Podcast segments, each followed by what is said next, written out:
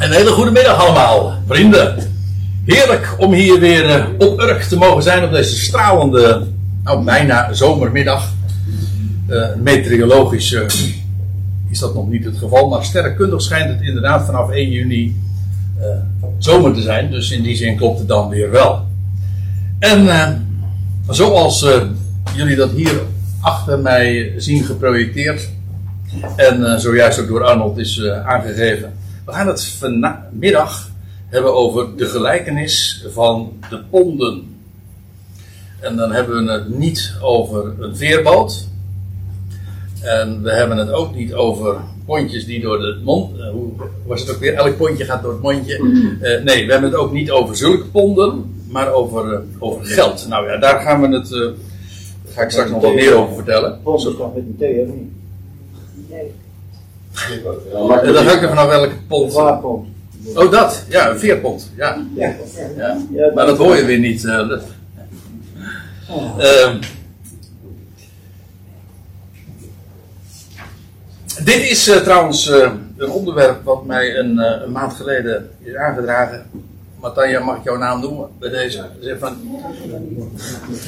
Nee, oh, dat mag niet. nou, dat heb ik bij deze dan toch gedaan. Hij heeft, er- eh, trouwens nog een onderwerp voorgesteld en die, eh, daar ben ik ook wel mee bezig om dat eh, eens te bespreken, maar dat wacht nog even. Vanmiddag dus over de gelijkenis van de ponden. En ja, die gelijkenis die treffen we aan in uitsluitend, moet ik erbij zeggen, in Lucas 19, vers 11 tot 27. We gaan het straks vers voor vers doorheen. En die, ik moet erbij zeggen, we vinden hem uitsluitend, die gelijkenis vermeld in, in Lucas 19.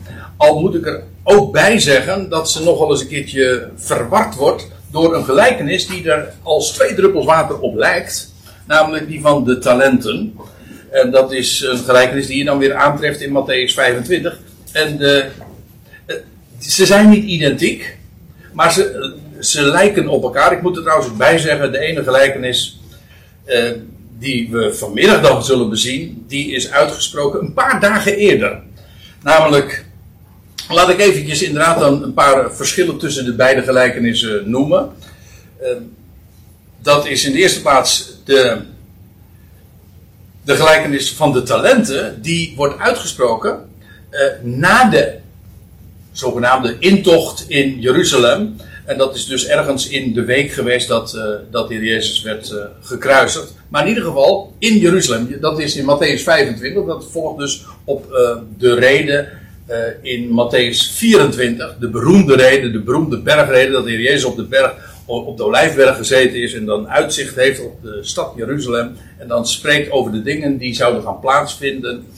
Ja, in het einde van deze aion tot op de dag van vandaag nog steeds toekomstig. Maar eh, in ieder geval bij die gelegenheid.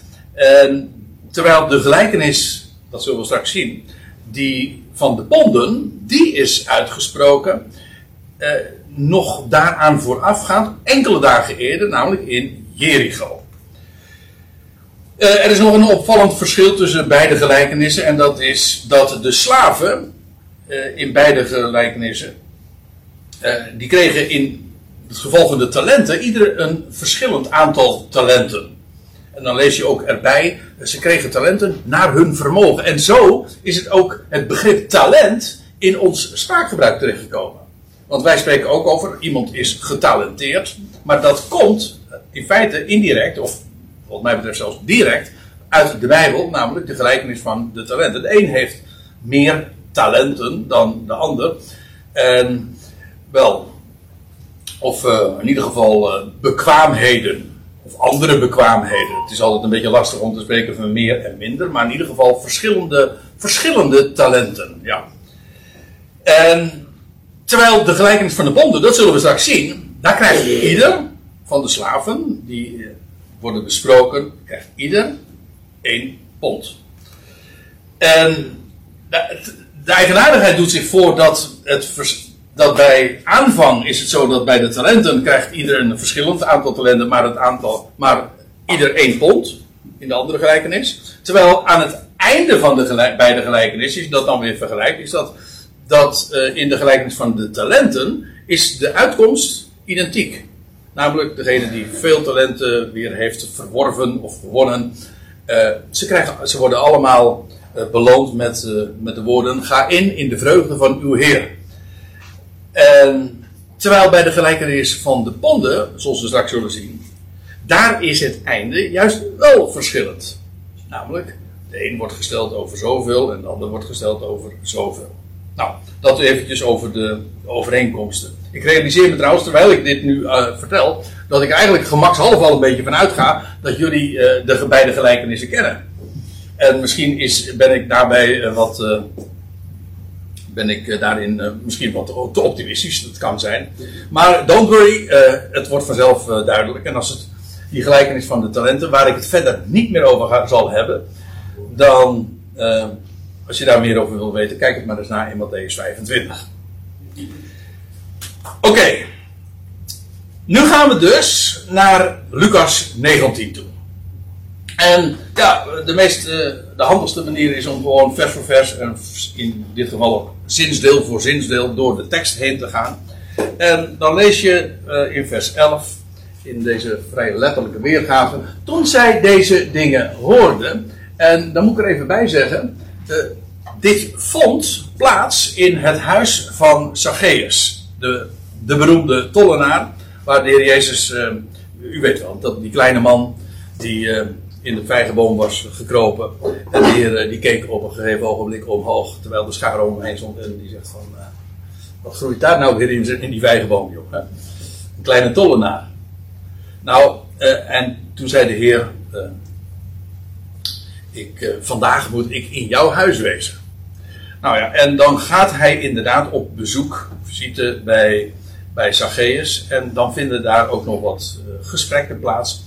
En kennelijk, dat de suggestie wordt gewekt door Lucas. Toen hij, zij deze dingen hoorde, en de voorgaande dingen waren nog uitgesproken in het huis van Zacchaeus, dus kennelijk nu nog steeds uh, voegde hij een, een gelijkenis toe, omdat hij nabij Jeruzalem was. Dus hij, bij wat hij zojuist had gezegd over Zacchaeus, uh, wordt er nu nog een gelijkenis uitgesproken. Waarbij ik moet zeggen, die gelijkenis wordt niet uitgelegd. Er, zijn heel wat meer gelijkenissen die niet worden uitgelegd.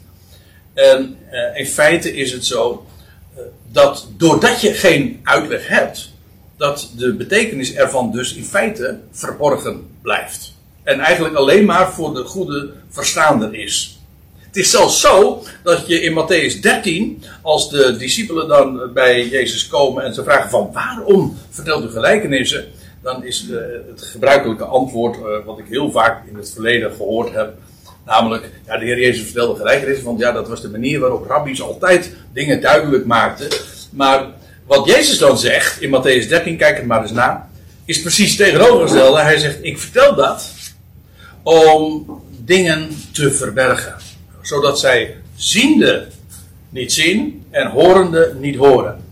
En eh, je leest er ook inderdaad aan de scharen wordt dan, worden de gelijkenissen verteld, de verhalen verteld, maar alleen dan uh, afzonderlijk aan de discipelen worden dan de, de betekenissen en dat wat daarachter steekt, wordt duidelijk gemaakt. Zodat de schade wel mooie verhalen hoorde, maar geen idee had van wat de betekenis ervan zou zijn. In ieder geval, de Heer spreekt is dus in het huis van, van, van, van Zacchaeus. En hij spreekt een gelijkenis. En er staat nog bij waarom. Wel omdat hij nabij Jeruzalem was. Uh, maar pas in vers 28, kijk het maar na. Dan lees je dat hij uh, op reis gaat. En ja, er was nog, er was nog een reis te ondernemen. Want van Jericho naar Jeruzalem, dat is ongeveer 30 kilometer. En, en dat heet dan een dagreis. Maar dat is nog een flinke rit hoor. Zeker als je je realiseert dat Jericho heel diep in de aarde ligt. Er is geen stad die zo diep gezonken is als Jericho. Dat bedoel ik letterlijk. Hoewel, nou ja, er is ook wel wat voor te zeggen dat dat ook een typologische betekenis heeft. Maar in ieder geval ligt 250 meter beneden de zeespiegel. Ja, wij dachten dat Nederland uh, er wat van kon. Hè? Wij noemen het niet voor niks Nederland, uh, een laag land.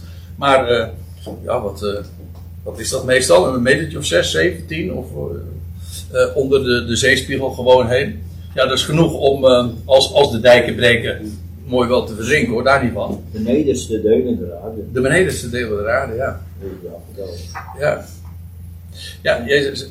Dat, was trouwens, dat geldt trouwens niet alleen voor de Dode Zee, de omgeving van de Dode Zee, maar ook die hele Jordaanvallei. En trouwens, zelfs het meer van Galilea, dat ligt, als ik me niet vergis, 200 meter of 180 meter beneden de zeespiegel. Dus dat is heel laag. Er is geen plek op heel de aarde die zo laag ligt ten opzichte van de zeespiegel. Maar je kunt je voorstellen dat aangezien dat Jeruzalem 800 meter boven de zeespiegel ligt, die, uh, deze weg naar, uh, deze beroemde weg, Derech Jericho, uh, de weg van Jericho naar Jeruzalem, ja, dat is een opwaartse weg. Maar, ja, er is ook iemand, er, we kennen ook een gelijkenis, ook in Lucas, die precies de omgekeerde richting ging. Die ging van Jeruzalem naar Jericho. Dat loopt wat makkelijker, natuurlijk, want uh, dan wanneer jij zo uh, een end uh, de, de hoogte in moet. Maar het neemt niet weg, die, die weg, daar, daar vond nog wel eens wat plaats en was een, ook een onveilige plek om daar zomaar in je dan te reizen. Zoals die man in de gelijkenis van de barmhartige Samaritaan ondervond. Oké, over die weg hebben we het dus. En, hij was, de heer Jezus bevond zich nabij Jeruzalem, een dagreis daar vandaan dus zeg maar. En de, de reden waarom Jezus deze gelijkenis vertelde was omdat zij meende dat het koninkrijk van God terstond op het punt stond te verschijnen. Zo, zo, staat het eigenlijk letterlijk. Dus de veronderstelling van, deze, van de discipelen hier is deze. Ze gaan naar Jeruzalem en nu, dat is de plek waar de Messias hoort te zijn en zijn koninkrijk en zijn macht zal gaan vestigen. En uh, zij wisten niet beter, of zij meenden dat het koninkrijk van God uh, op, nu op het punt stond aan te breken. Juist omdat ze richting Jeruzalem gingen. En ja, dan als je het Lucas-evangelie leest, zoals, zoals Lucas dat ooit heeft opgetekend, dan verbaas je je echt over, het, over die veronderstelling. Want als je je realiseert dat nog maar kort tevoren Jezus heel expliciet had gezegd. Dat is Lucas 18. Laten we het eens lezen. In Lucas 18, we zijn nu dus in Lucas 19, maar kort tevoren lees je nog in Lucas 18. Uh, hij, de Jezus, nam de twaalf terzijde en hij sprak tot hem: Zie, wij gaan op naar Jeruzalem. Dit was dus al nog wat eerder, niet in Jericho, maar nog daarvoor. Uh, zie, wij gaan op naar Jeruzalem en al wat door de profeten geschreven is, zal aan de Ben-Adam, de zoon des mensen, volbracht worden. Want hij zal overgeleverd worden aan de heidenen, de natie. En bespot, gespaard, gesmaad en bespuwd worden. En ze zullen hem geestelen en doden. En ten derde dagen zal hij opstaan.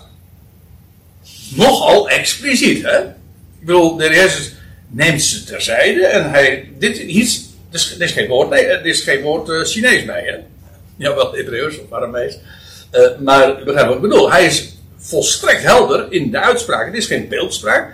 Dit is wat zij zeiden. En dan staat er ook bij, in vers 34, en ze begrepen niets van deze dingen. En dit woord bleef hun duister en ze wisten niet waarvan gesproken werd. Dus ja, eh, het kwartje viel niet, maar je, kunt jezelf de vraag stellen: hebben ze het überhaupt gehoord? Uh, dat is, uh, ja, dat is een, ook een psychologisch fenomeen. Iets wat je totaal niet kunt plaatsen. Iets wat zo buiten je hele voorstellingsvermogen ligt. Dat, dat, dat hoor je ook niet. Dan worden je zintuigen ook daarvoor afgesloten. En daar zijn hele mooie psychologische termen voor. Die, uh, die hoef ik nu verder niet uh, allemaal te noemen en hoe dat werkt. Maar kijk, in feite, uh, dit was ongeloof kun je zeggen. Ja, maar de Heer heeft hun ogen en oren, in dit geval vooral, ook daarvoor bevangen. In ieder geval, eh, vastgesteld moet worden is, ze hadden het niet begrepen. En ze, het woord is duister gebleven. Totdat later, dan lees je ook inderdaad in een ander verband, dat, uh, hun, uh, dat, ze, dat toen en eens, toen het eens allemaal bewerkelijkheid, uh, was geworden en werkelijkheid was geworden, toen ineens realiseerden ze zich, hé, hey, maar hij heeft over deze dingen gesproken. En dan, achteraf, hè, wijsheid achteraf, dan zeg je, wacht even, maar het is zelfs bij meerdere gelegenheden al tevoren gezegd. Nou ja, in ieder geval, de twaalf leven nu dus in de veronderstelling dat Jezus nu opgaat naar Jeruzalem en nu zou het koninkrijk van God gaan uh, openbaar gaan worden. Oké, en dan met die aanleiding in gedachten vertelt hij dus deze gelijkenis en dan zegt hij, hij zei dan, een zeker edel mens ging naar een ver land. Uh, er zit is hier uh, iets heel boeiends aan. En ik, er wordt in, door diverse uitleggers is hier al vaker ook op gewezen. Dat dat wat hier verteld wordt ook een hele interessante historische gelijkenissen heeft met wat er enkele jaren, enkele decennia hiervoor was gebeurd met een koning Archelaeus. En dat was de zoon van Herodes de Grote. Je leest, zijn naam wordt genoemd in Matthäus 2, vers 22. Je leest dat uh, Herodes de Grote, de man, de, de Herodes van de kindermoord, uh, dan bij die gelegenheid dan lees je dat Jezus en de familie Jozef en Maria naar Egypte vluchten. En ze gaan dan weer terug op het moment dat ze vernemen dat Herodes overleden is. En dan zijn zoon, en dat is Archelaeus, uh, koning is geworden. Maar wat was het geval met deze Archelaeus? En daar zijn heel veel uh, historische bewijzen voor. Er zijn, het, is, allemaal heel goed gedocumenteerd. Dat is dus deze Archelaeus uh, naar Rome is gegaan om de heerschappij over Judea te verkrijgen. Dus die ging ook met recht vanuit uh, het Joodse land helemaal naar een ver land, uh, naar Italië, naar Rome, om daar het koningschap te verkrijgen. En, en er is nog iets bijzonders daarmee. En dat is dat de Joden, de Judeërs, de mensen in Judea, daar helemaal niks van moesten hebben. En toen hebben zij zelfs een gezantschap nog ach, achter Archelaeus uh, nagestuurd.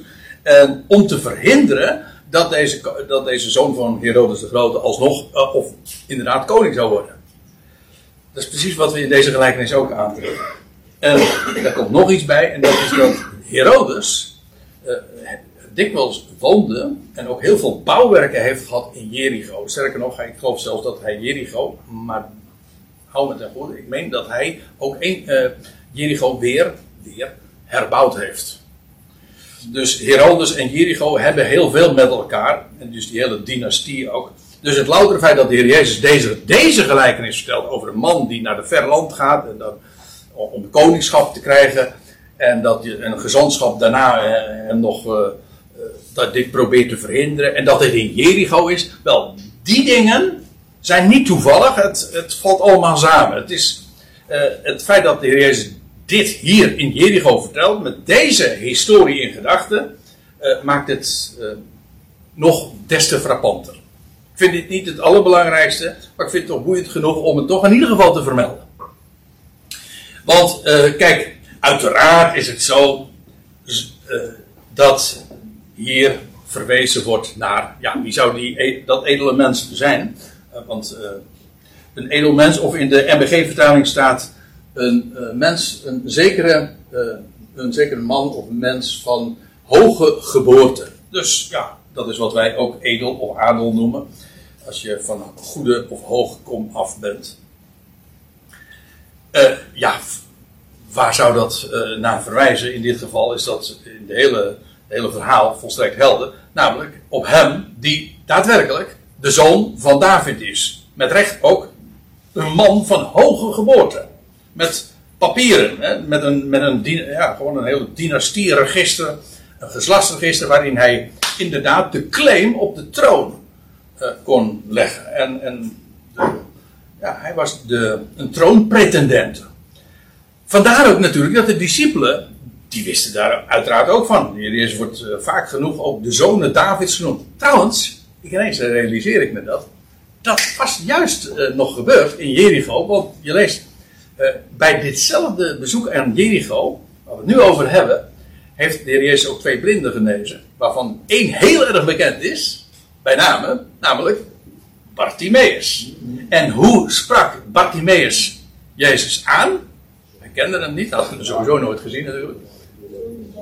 Zonen Davids, gij zoon van David. Dus ja, die, roep was van hem uitgegaan. En inderdaad, de Jezus was de zonen Davids. Erfgenaam, gewoon in de geslachtslijn uh, terug te voeren tot, uh, tot David. Ja, met recht dus een man van hoge geboorte. En uh, ja, in dit geval, we weten, dat is achteraf, de Jezus is inderdaad ver weggegaan, buitenlands. Hij is buiten het land terechtgekomen. En dat kun je op twee manieren interpreteren. Namelijk dat hij is, uh, hij is naar de hemel gegaan. En niet meer bereikbaar voor het land. Maar boven, je kunt ook zeggen van uh, hij ging een weg uh, via de natie. Dat is ook nog waar. Ik moet erbij zeggen, dat is dan wel weer achteraf vooral.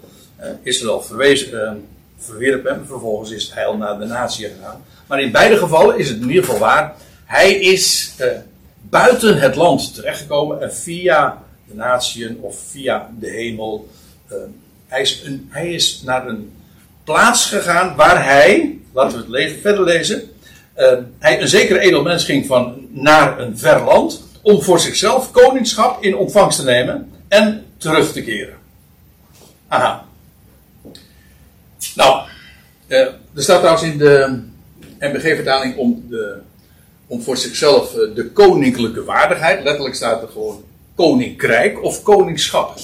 Overal waar je in de Bijbel leest koninkrijk, uh, andere vertalingen spreken dan van koningschap. Het is eigenlijk dat wat een koning toekomt. Dat hoeft niet per se alleen het rijksgebied te zijn, maar gewoon alles wat daarmee verband houdt. Dus de troon, uh, alle luister, alle, wa alle waardigheid die een koning eigen is. Wel, de Heer heeft die gekregen. Want ja, hoe is het gegaan? De Heer Jezus is inderdaad uh, in Jeruzalem, zoals hij had voorzegd, uh, aan, de aan de natieën overgeleverd. Vervolgens is hij, uh, hij is gestorven, begraven. En op de derde dag is hij opgestaan. En vervolgens is hij ja, verdwenen uit het zicht naar een ver land gegaan. En daar, wat heeft hij daar ontvangen? Wel, hij is daar gaan zitten, lees je dan zo vaak, ja, aan de rechterhand Gods. Hij heeft de erepositie bij uitstek ontvangen. En uh, hij is gekroond, dat is de Hebreeënbrief, hij is gekroond met eer en heerlijkheid. De Ben-Adam, dat is trouwens weer een citaat uit Psalm 8. De Ben-Adam, hij is uh, gekroond, hij is een korte tijd beneden de engelen gesteld en nu is hij gekroond met eer en heerlijkheid. Maar thans zien wij dat nog niet. Nee, want hij is daar in de vreemde. Hij heeft het weliswaar rechtens ontvangen. Zet u aan mijn rechterhand, zegt Psalm 110.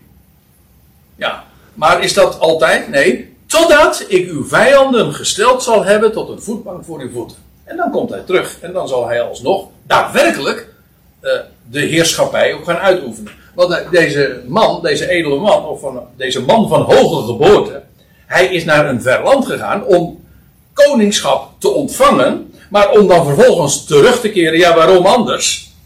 Dan juist om zijn koningschap daadwerkelijk te vestigen en uit te oefenen. Daarom. En uh, dat zou bij gelegenheid ook gebeuren. Hier wordt niet vermeld wanneer dat zou zijn, maar uh, er staat hier ook bij. Hij ging, hij ging naar een ver land om het koningschap te ontvangen en terug te keren. En wanneer dat was, hoe, hoe groot de tijdspanne is, uh, wordt niet gezegd. Je zou hooguit uit het feit dat er gezegd wordt naar een ver land, al, uh, zit al, ligt, ligt al de suggestie besloten van nou, dat, is, dat duurt wel eventjes. Dat zie je ook vaker terug. Het duurt langer dan gedacht. Dat zeggen ze nu nog steeds trouwens. Het duurt, lang, duurt veel langer dan we ooit gedacht hadden. Ik kom er straks misschien nog even op terug. Hoe dan ook, de vertelt dus deze, ja, begint deze gelijkenis over die, die man van hoge geboorte. Dat verre land gaat. En, uh, voornemens is ook dan weer terug te keren. En dan staat er, en hij riep, voordat hij dan vertrekt, en hij riep tien van zijn slaven. En hij, hij, heeft, hij, heeft, hij had er dus kennelijk meer. Maar hij, hij, hij roept er tien van. Hij roept tien van zijn slaven. En hij gaf hun tien ponden. En hij zei tot hen: Doe handel terwijl, terwijl ik terugkom. Ja, tien slaven, tien ponden. Dus uh, even snel gerekend, elke slaaf krijgt inderdaad één pond. Ja, de pond, ik zei er al even wat uh, over. Ja, je hebt ook de Engelse pond nog. Maar het gaat hier over een Romeinse pond. Uh, dus een Romeinse, Romeinse munt. En het is een, een, een pond, heb ik nagelezen. Dat, is, dat zijn 100 denaren. Zoals een, een euro is 100 cent. En zo is een, een pond, een Romeinse pond, is 100 denaren. En we weten van een denaar, dat is dus ook een Romeinse munt, dat was een dagloon. Dat lees je in Matthäus 20. En dan kun je een klein beetje een, uh, een indruk wekken of krijgen van wat een pond aan waarde vertegenwoordigt. Dat zijn dus 100 daglonen, dus pakweg een, een kwart jaarsalaris. Dat is niet buitensporig veel geld, maar toch uh, genoeg om uh, eventjes voor te bukken. Ja. dus uh, dat is het idee van, van, van, van de waarde van zo'n van zo'n pond. En hij, zei, hij gaf hun 10 ponden. En hij zei tot hen: Doet handel, do, doet handel terwijl ik terugkom. Dus het idee is: Ik ga weg, maar ik kom ook weer terug. En in die tussentijd mogen. Het is een tussentijd. Dat is het hele idee.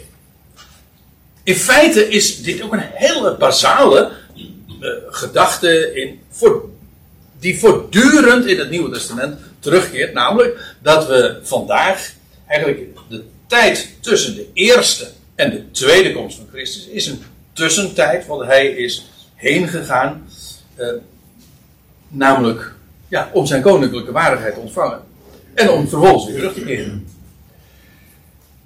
Uh, waarbij uh, trouwens wel opmerkelijk is, en ik wees er al eerder even op uh, in tegenstelling tot die talenten, dat zij allen krijgen hetzelfde.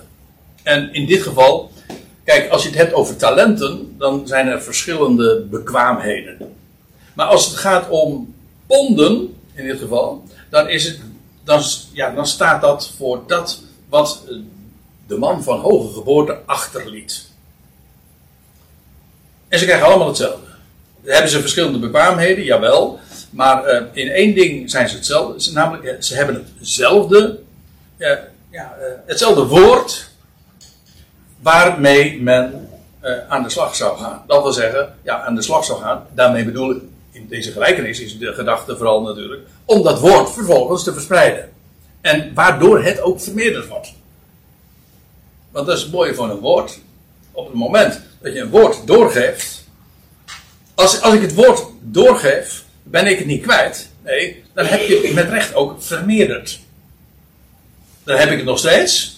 Maar in feite, dat is ook wat delen is. Delen is in de Bijbel ook vermenigvuldigen.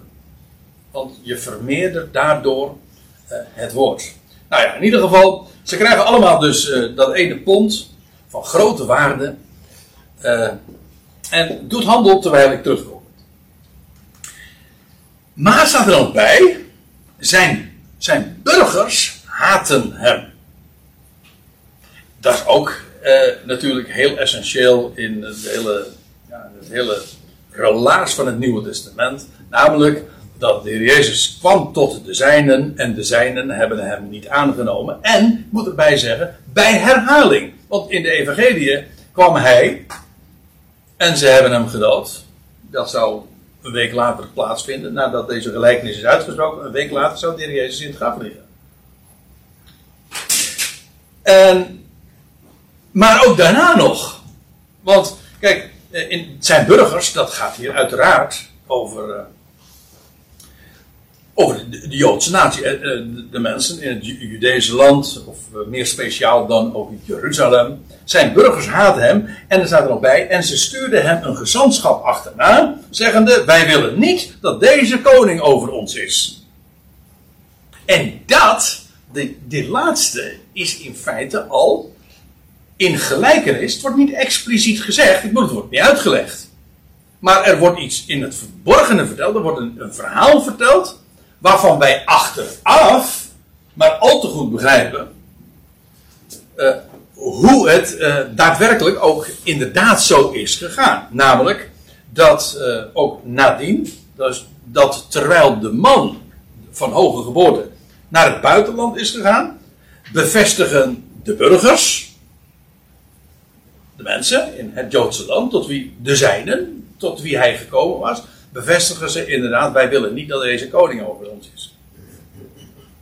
Het waren, het waren, ook, de, het waren de Joodse leidslieden die heftig protesteerden tegen, de, tegen de, het opschrift op het kruis. Hè? Jezus van Nazareth, koning der Joden. Nee, dan moest de, Pilatus moest ervan maken, want hij zegt alleen maar dat hij koning der Joden. Wel, wij willen niet dat deze koning over ons is. En later, ik bedoel, in feite is dat de, de, de ook, of in ieder geval een van de rode draden die door het hele boek Handelingen heen lopen. Namelijk dat uh, Israël opnieuw officieel ook zegt: Wij willen niet dat deze koning over ons is.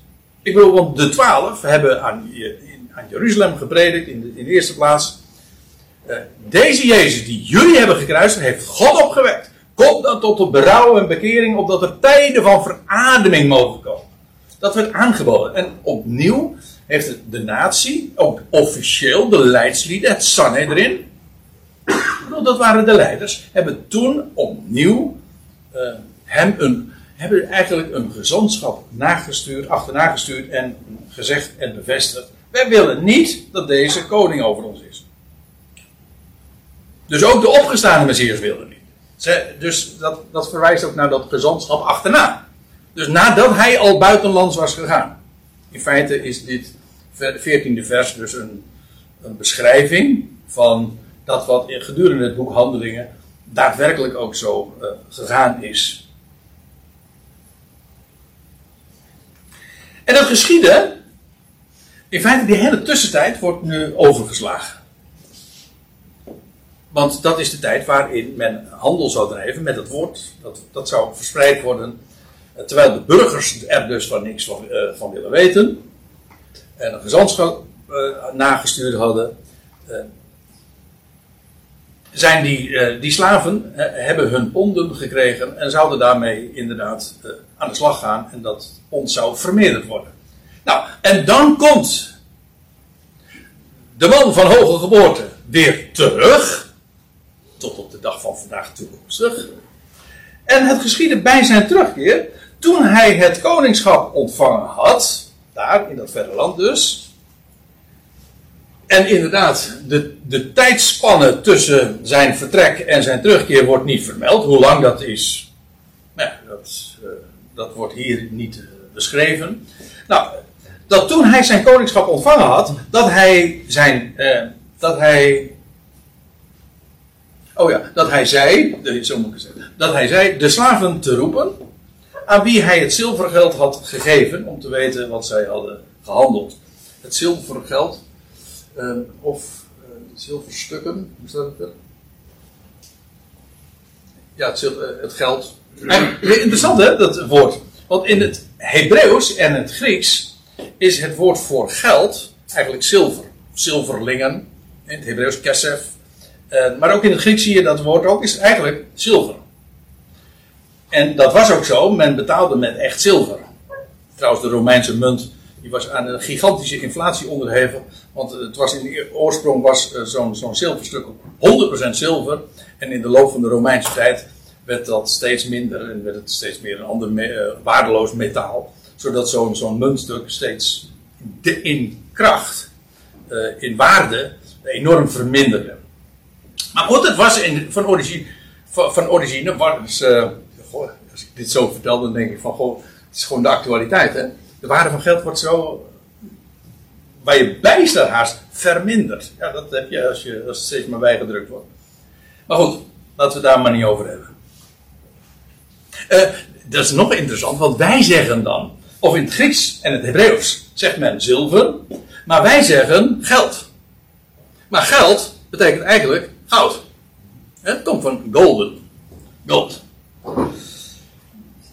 Omdat uh, bij ons dat dan de, de waarde vertegenwoordigt. Waarbij ik moet zeggen, zilver en goud zijn in beide gevallen uh, typologisch ook. Kijk, zilver en goud, het, waarom zijn dat zulke waardevolle metalen? Omdat ze namelijk onvergankelijk zijn. In die zin dat ze, ze, roesten niet. Ze, zijn niet aan, ze, zijn ze laten zich niet verbinden met, zilver, met uh, zuurstof. Dus ze roesten niet. In tegenstelling tot ijzer of weet ik veel wat voor metaal. In ieder geval, zilver en goud zijn daar niet aan onderhevig. En daarom ook een type van onvergankelijkheid. Nou vind ik het zo prachtig dat, dat, uh, dat goud in, in het heiligdom, alles is goud. Ja, omdat het spreekt van Gods heerlijkheid. De ark was, van, ja, was, was hout, maar was overtrokken met zuiver goud. Maar ook, uh, er was zoveel zilver, als de prijs werd betaald, de, los, de losprijs die je betaalt, dat is zilver. Dus eh, zowel zilver als goud eh, verwijzen naar ja, dat wat de Heer ons heeft toevertrouwd. Daarom vind ik die, die ponden waar hier van sprake is, ja, dat spreekt van zijn woord. Dat onvergankelijk is en dat, dat, leven, eh, dat, dat het leven vertegenwoordigt. Dat on, eh, en, dat, dat is wat we hebben. Een pond. Ja.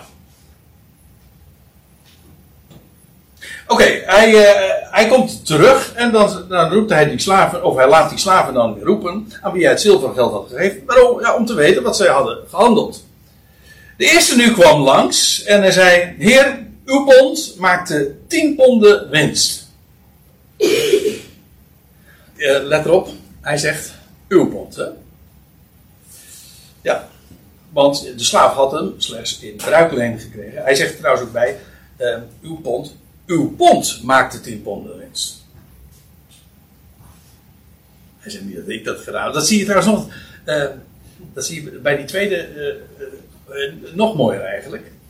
Maar ik wijs er hier al eventjes op. Het, het, het, is. die slaaf had het slechts toevertrouwd gekregen.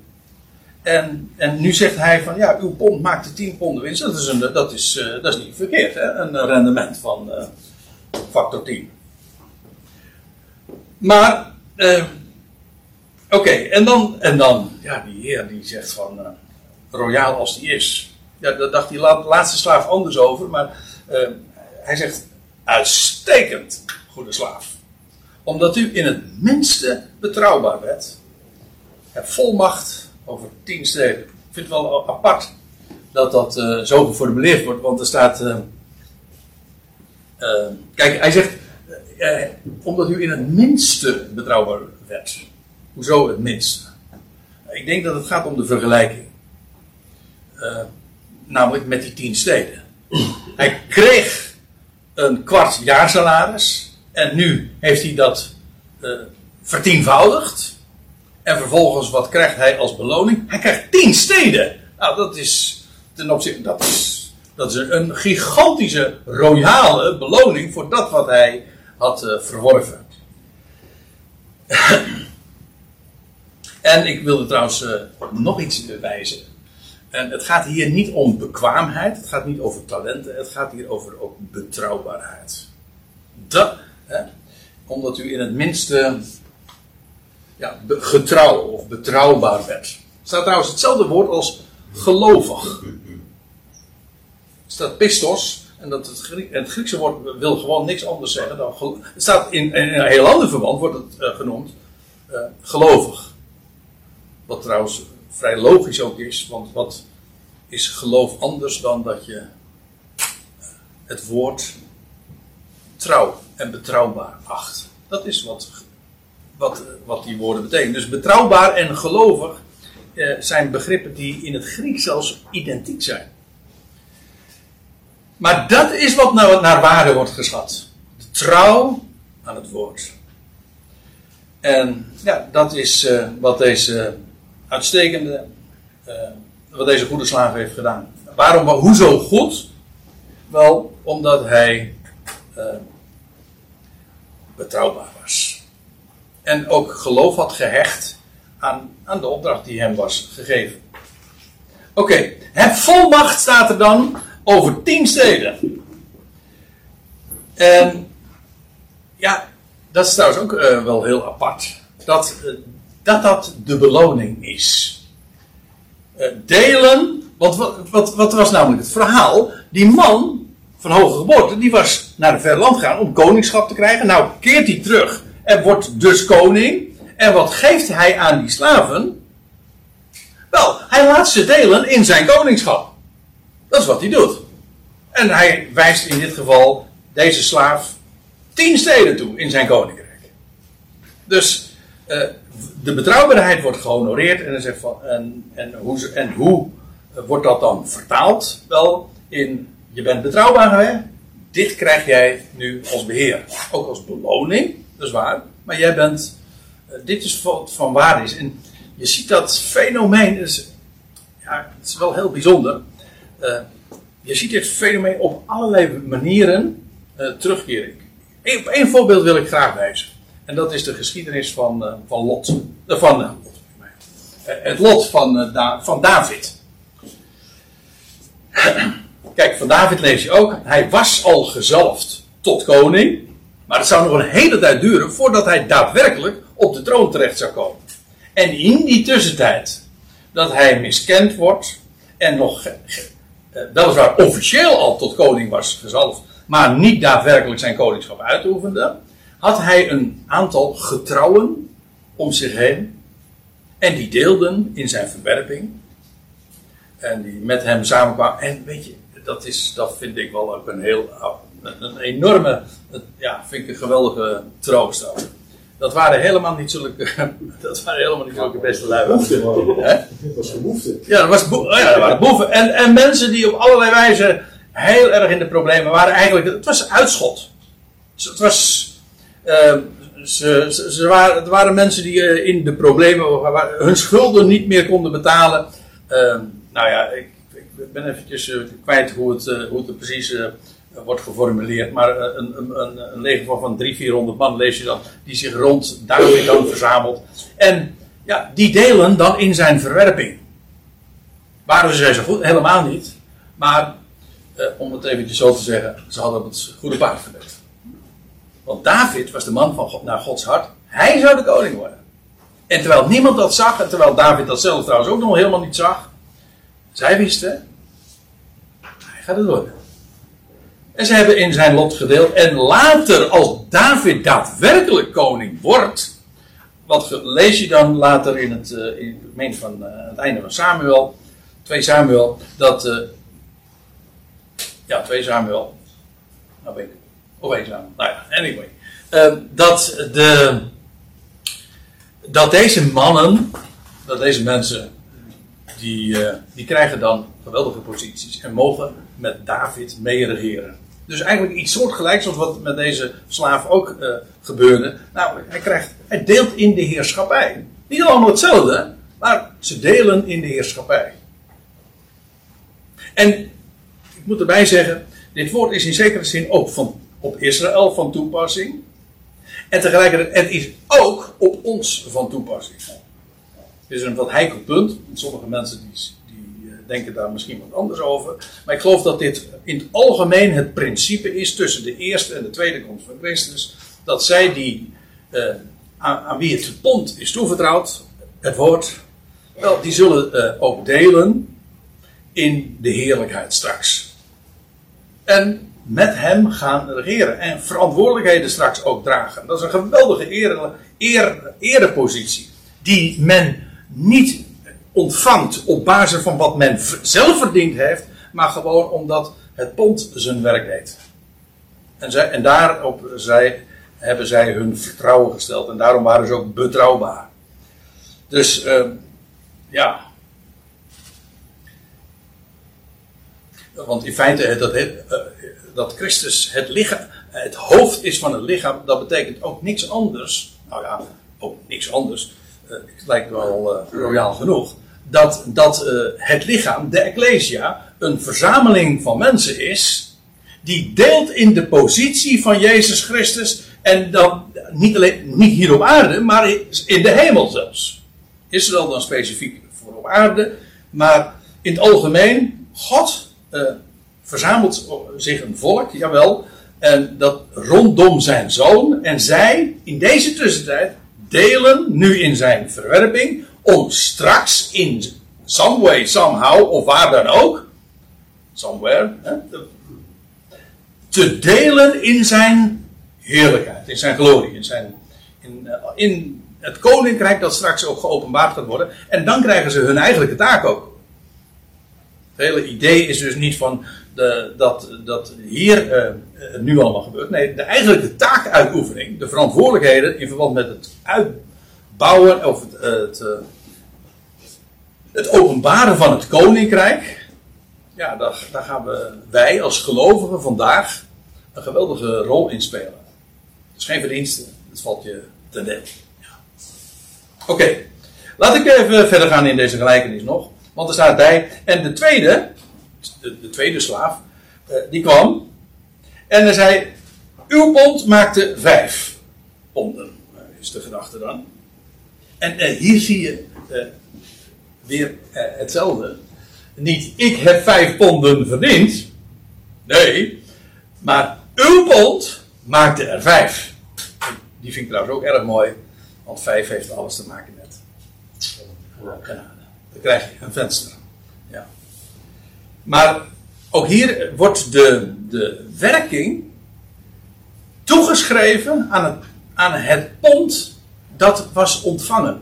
Niet aan de activiteiten, aan, de, aan dat wat zij hebben verdiend, helemaal niet. Nee, uh, uw pond, heer, maakte er vijf. Dat is een, een rendement van factor 5. Het woord deed zijn werk, ook bij deze tweede. Op een andere wijze, uh, minder groots, maar niettemin, het woord deed zijn werk. En dan, uh, dan krijgt hij, ook hij te horen, hij nu zei ook tot deze, wordt over vijf steden bevolmachtigd. Dus ook hij deelt in die heerlijkheid van, uh, van, uh, van deze koning, nu hij teruggekeerd is. En de andere kwam, die is, die want die andere, wat zeg ik, zeven, zeg goed? Die worden niet genoemd. Uh, er wordt één uitgehaald en die is van eigenlijk een ander kaliber. Er staat, en de andere, dat zie je in het Grieks ook. Want er staat letterlijk in het Grieks de heteros. En dat is maar niet uh, een andere, maar een andersoortige.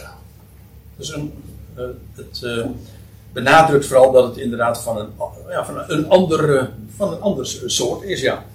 En dat blijkt ook wel, want dit is maar niet zomaar een van die slaven. Nee, dit is een andersoortige slaaf. Ga maar na.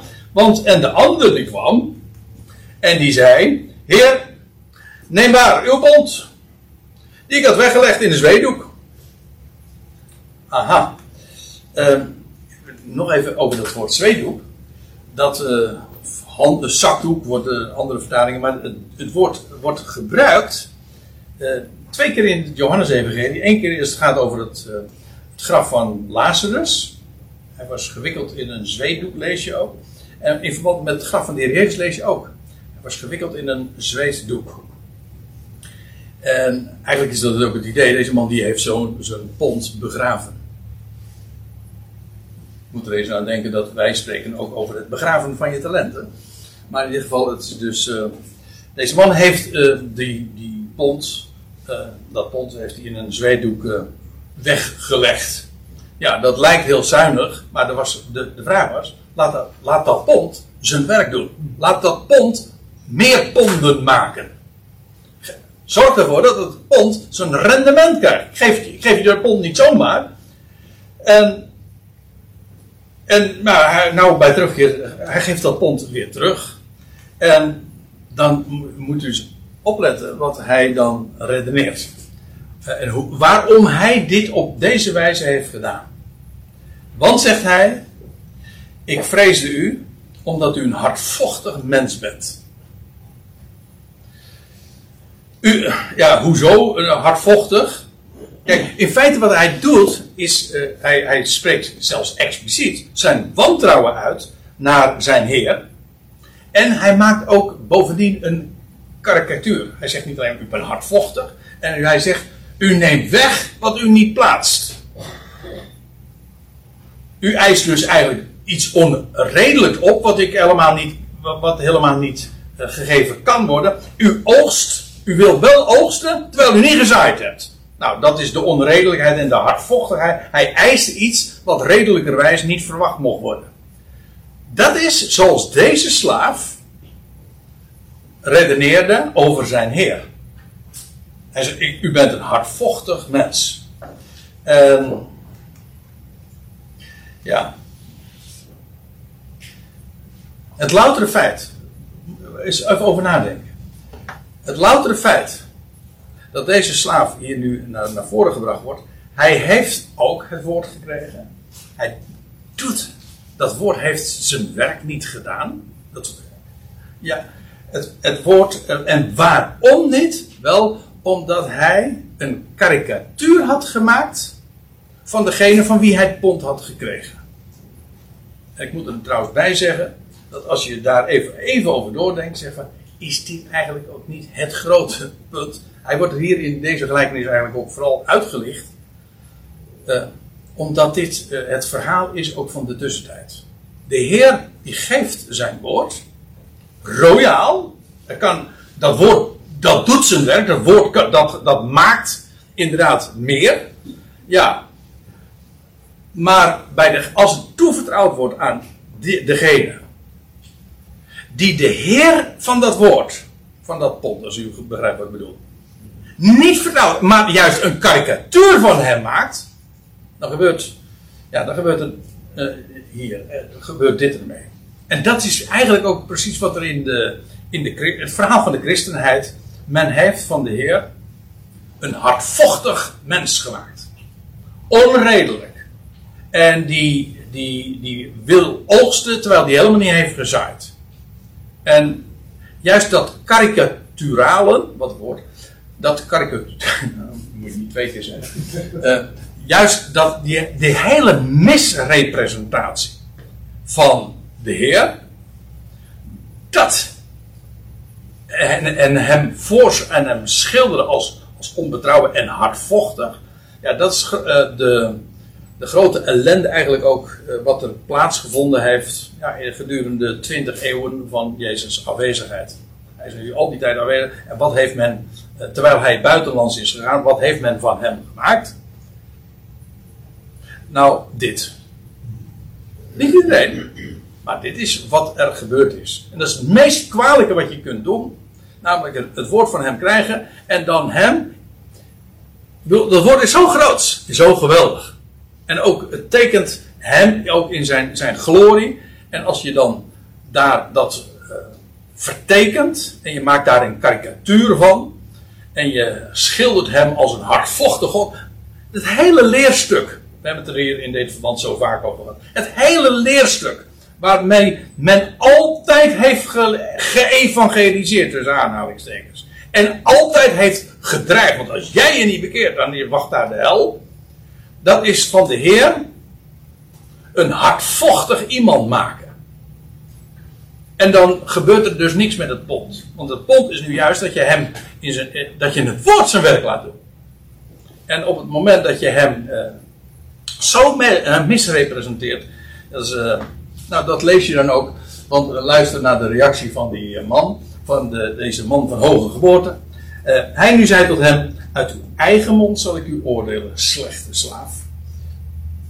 Ja, dus het is op basis van de woorden van deze man zelf uh, hij, hij veroordeelt dus in feite zichzelf.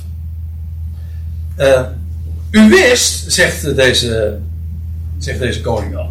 U wist, of uh, dat wil zeggen, je verklaarde zelf te weten dat ik een hardvochtig mens ben. Die wegneemt wat ik niet plaats en oogst wat ik niet zaai. Als je dat nou wist, hè, waarom dan heb je mijn zilvergeld niet bij de bank gegeven, zodat ik bij mijn komst het eventueel met rente zou verhandelen? Als je werkelijk dat had geweten. Als jij als je als het waar was geweest. de, de Heer die corrigeert niet eens het, het beeld van deze slaaf. Maar hij zegt van, hij gaat even mee in het narratief van die slaaf. En hij zegt, als, als dat zo zou zijn. Als jij dat inderdaad wist. Nou, dan, dan, dan word je daar zelf al door veroordeeld. Want dan had je het gewoon op de bank kunnen zetten. En dan had ik, het met, dan had ik bij terugkeer het gewoon met rente alsnog kunnen opvragen. Ja. Trouwens, uh, interessant eventjes tussen, tussen haakjes, of uh, even tussendoor. Uh, het, Grieks, het Griekse woord voor bank, dat is eigenlijk tafel, trapeza. Dat kennen we trouwens ook, trapeze. maar dat is eigenlijk, dat is het woord voor tafel. Wordt bijvoorbeeld ook gebruikt voor de tafels die, die de Heer in de tempel toen omvergooide, weet je wel. Waar de, de wisselaars met hun geld bezig waren. Eigenlijk dat is het idee van een bank. Dat is een, een, een plateau of een, een plek, eh, een, een, tafel, ja, waar geld uh, gehandeld, verhandeld wordt.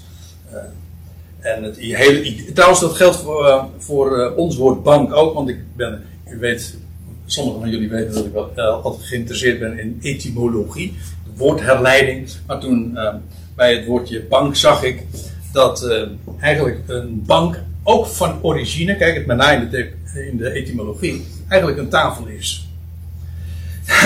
En je ziet dat nogal in allerlei begrippen terug van een wisselbank, een pijnbank, een toonbank, een werkbank, zandbank. Ja, er zijn nog veel meer banken.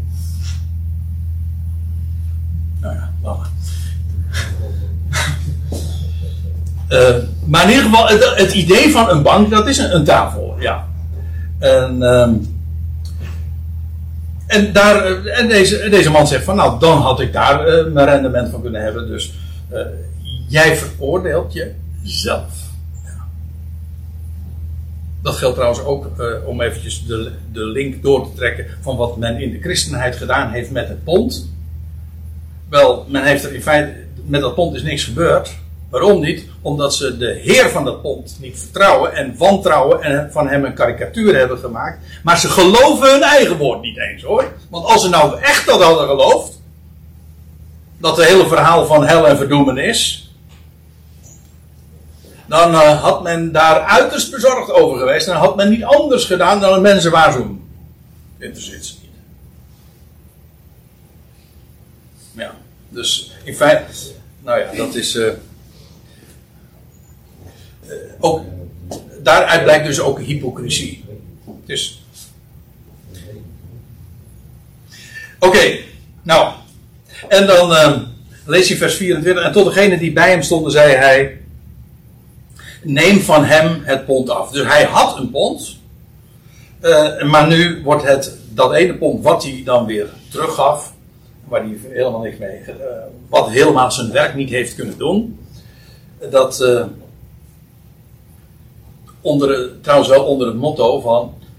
Zaten jullie dat zojuist eventjes onderling te bepraten? Ik hoorde dat jij wat zei over zweetdoek. Uh, ja, je begraaft het woord eigenlijk. Je achter dood. Ja, ja, je ligt, ja, je ligt, ja, dat is waar, ja, dat is wat je doet. En, nee, uh, ik zeg, het woord, maar precies. Je, je, maakt het dood. Ja. En, uh, ja, je, en, en je, doet, je doet alsof je er heel veel mee doet, een zweetdoek, hè? maar, maar er gebeurt niks. Ja. Ja. En maar, hoe dan ook, uh, dat pond wat er dan weer uh, teruggegeven en dan staat er tot degene die bij hem stond, die zei: Neem van hem het pond af. Sommige mensen zouden blij mee zijn als er weer een pondje vanaf is, maar in dit geval niet, hè. En neem van hem het pond af en geef, en geef, geef het aan degene die ponden heeft. En tot degene die bij hem stonden zei: uh, ja, geef het aan die ponden heeft. Maar ja, dan denken de omstanders van, nou, maar dat, is, dat moet een vergissing zijn. Dus ze zeiden hem, heer, maar hij heeft al tien ponden. Ja, en dan is ook een van de, ja, van de, points in dit, deze hele gelijkenis. Ik zeg jullie dat het ieder die heeft, die zal worden gegeven. Maar wie niet heeft, zal worden weggenomen, ook wat hij heeft. Tussen aanhalingstekens. In feite, die ontrouwe slaaf had niets. Ja, zoals wij ook zeggen, ik had, hij had niets met het pond. Nee. Uh, nog met de eigenaar. Hij had niks met het pond, want hij er niks mee gedaan. Hij had ook niks met de eigenaar. Want die, daarvan maakte hij een karikatuur en die wantrouwde hij zelfs. Dus ja, nou dat wat hij had, tussen aanhalingstekens, wordt hem dan ook nog afgenomen. Ja, en dan eindigt de gelijkenis nogal dramatisch. Uh, want er staat er van deze, mijn vijanden, hè, maar dat zagen we al. Het volk dat hem afgewezen, de burgers, maar deze mijn vijanden, die niet willen dat ik over hen koning ben, leidt hen, leidt hen hier en slag ze, voor, slag ze voor mij. Of slag ze, slag ze af voor mij. Of sommige vertalen maakt het totaal af, andere nog vertalen, vertalen met uh, maakt ze, uh, sla ze neer. Maar het woord slachten wordt hier inderdaad gebruikt. En nou zou je de vraag kunnen stellen, waar, heeft dat dan betrekking op? In feite is ook dit weer A, historisch en B, profetisch, namelijk wat er met uh, gebeurt bij, uh, met, met de ongelovige Joodse natie. En wat is er gebeurd in het jaar 70? Wel, we hebben het er hier bij deze gelegenheid, of in deze context, hebben het er vaker over gehad. Toen is Jeruzalem, de stad waar Jezus juist op weg was uh, naartoe te gaan, is 40 jaar na Jezus sterven en opstanding, is 40 jaar met de grond gelijk gemaakt. En er heeft een massaslachting plaatsgevonden. Het is gewoon een historisch feit wat de Romeinen hebben gedaan.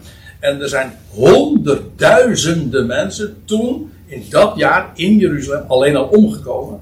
En uh, degenen die niet omgekomen zijn, zijn als slaaf verkocht. Het is een enorm debakel, een dramatische afsluiting uh, geweest. En ik moet er ook bij zeggen, uh, dat is het einde van 40 jaren. Maar als je het nu neemt, die 40 jaren, als een periode van 40 jubeljaren, namelijk van 2000 jaar. 40 keer 50. Dan gaat het weer uh, zo eindigen. Want straks, uh, en nu praat ik inderdaad over dat wat in de nabije toekomst gaat gebeuren, uh, dat een ongelovige Joodse natie zal uiteindelijk ook onder, ten onder gaan. En er zal uiteindelijk zelfs, lees je, er zal geen levende inwoner nog in het land achterblijven. En voor zover er nog levenden zijn, dan komt dat omdat ze gevlucht zijn naar de woestijn. En alles wat in het land, zal niemand levend dan overblijven. Zo dramatisch is dat. Dus wat hier beschreven wordt in beeld van, van zo'n zo koning, wat hij dan doet. Ja, maar uh, het is niet alleen maar een beeld. Het is ook daadwerkelijk wat, wat gebeurd is.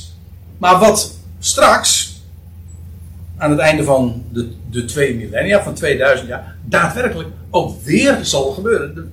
Dat zeg ik niet omdat ik het wil, of omdat ik dat mooi vind, maar het gewoon omdat profetie daarover spreekt. En dat God nog een geweldige toekomst voor, ook ja, voor het volk van Israël heeft. En, dat hij uiteindelijk het leven laat overwinnen. Ja, dat is waar. Uh, maar het idee hier is uh, dat uh, de burgers, zij die niet willen dat hij koning over hen zou zijn, die zouden inderdaad omkomen. En uh, dan lees je in het navolgende vers, dit is dan het, eigenlijk de, de eerste vers van het nieuwe pericoop. En terwijl hij deze dingen zei, en ook verder niet meer toelicht. Hij, hij vertelde een gelijkenis. En eigenlijk, hij vertelde een verhaal wat wij achteraf uh, gemakkelijk kunnen uitleggen. Zeggen, nou ja, inderdaad, zo is het gegaan. Of zo zal het straks ook nog binnen uh, gaan vervuld worden. Dat is waar. Maar het wordt niet uitgelegd. De betekenis wordt in feite nog steeds verborgen. En terwijl hij deze dingen zei, ging hij hen voor om op te gaan naar Jeruzalem. En dan, inderdaad, om enkele dagen later. Ik vind het heel indrukwekkend om er zo aan te denken. Dat toen de Heer hier dus Jericho verliet, hij ging 30 kilometer opwaarts naar Jeruzalem. En zou, dat zou de de plaats zijn, maar ook de week zijn dat hij zijn leven gaf om drie dagen later inderdaad op te staan. En zijn koninklijke waardigheid in ontvangst te nemen. En bij gelegenheid weer terug te keren. Nou, de, daar wilde ik het uh, vandaag dan uh, eens op, uh, op aanvraag over hebben. En deze gelijkenis, dat is het laatste wat ik erover wil vertellen, is min of meer bekend. Maar ik denk dat het vooral van belang is om te zien wat de directe aanleiding was. En dat het gaat over de huidige tussentijd.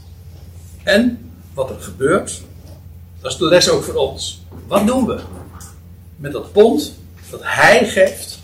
Doet, laat, laten we dat pond zijn werk, zijn werk doen, zodat het inderdaad uh, ja, zijn kracht bewijst. Of, uh, zoals in het ene geval, uh, die slaaf die een pond kreeg, die uh, zijn heer wantrouwde en een karikatuur van hem maakte. Nou, zullen we het daarbij laten voor vanmiddag?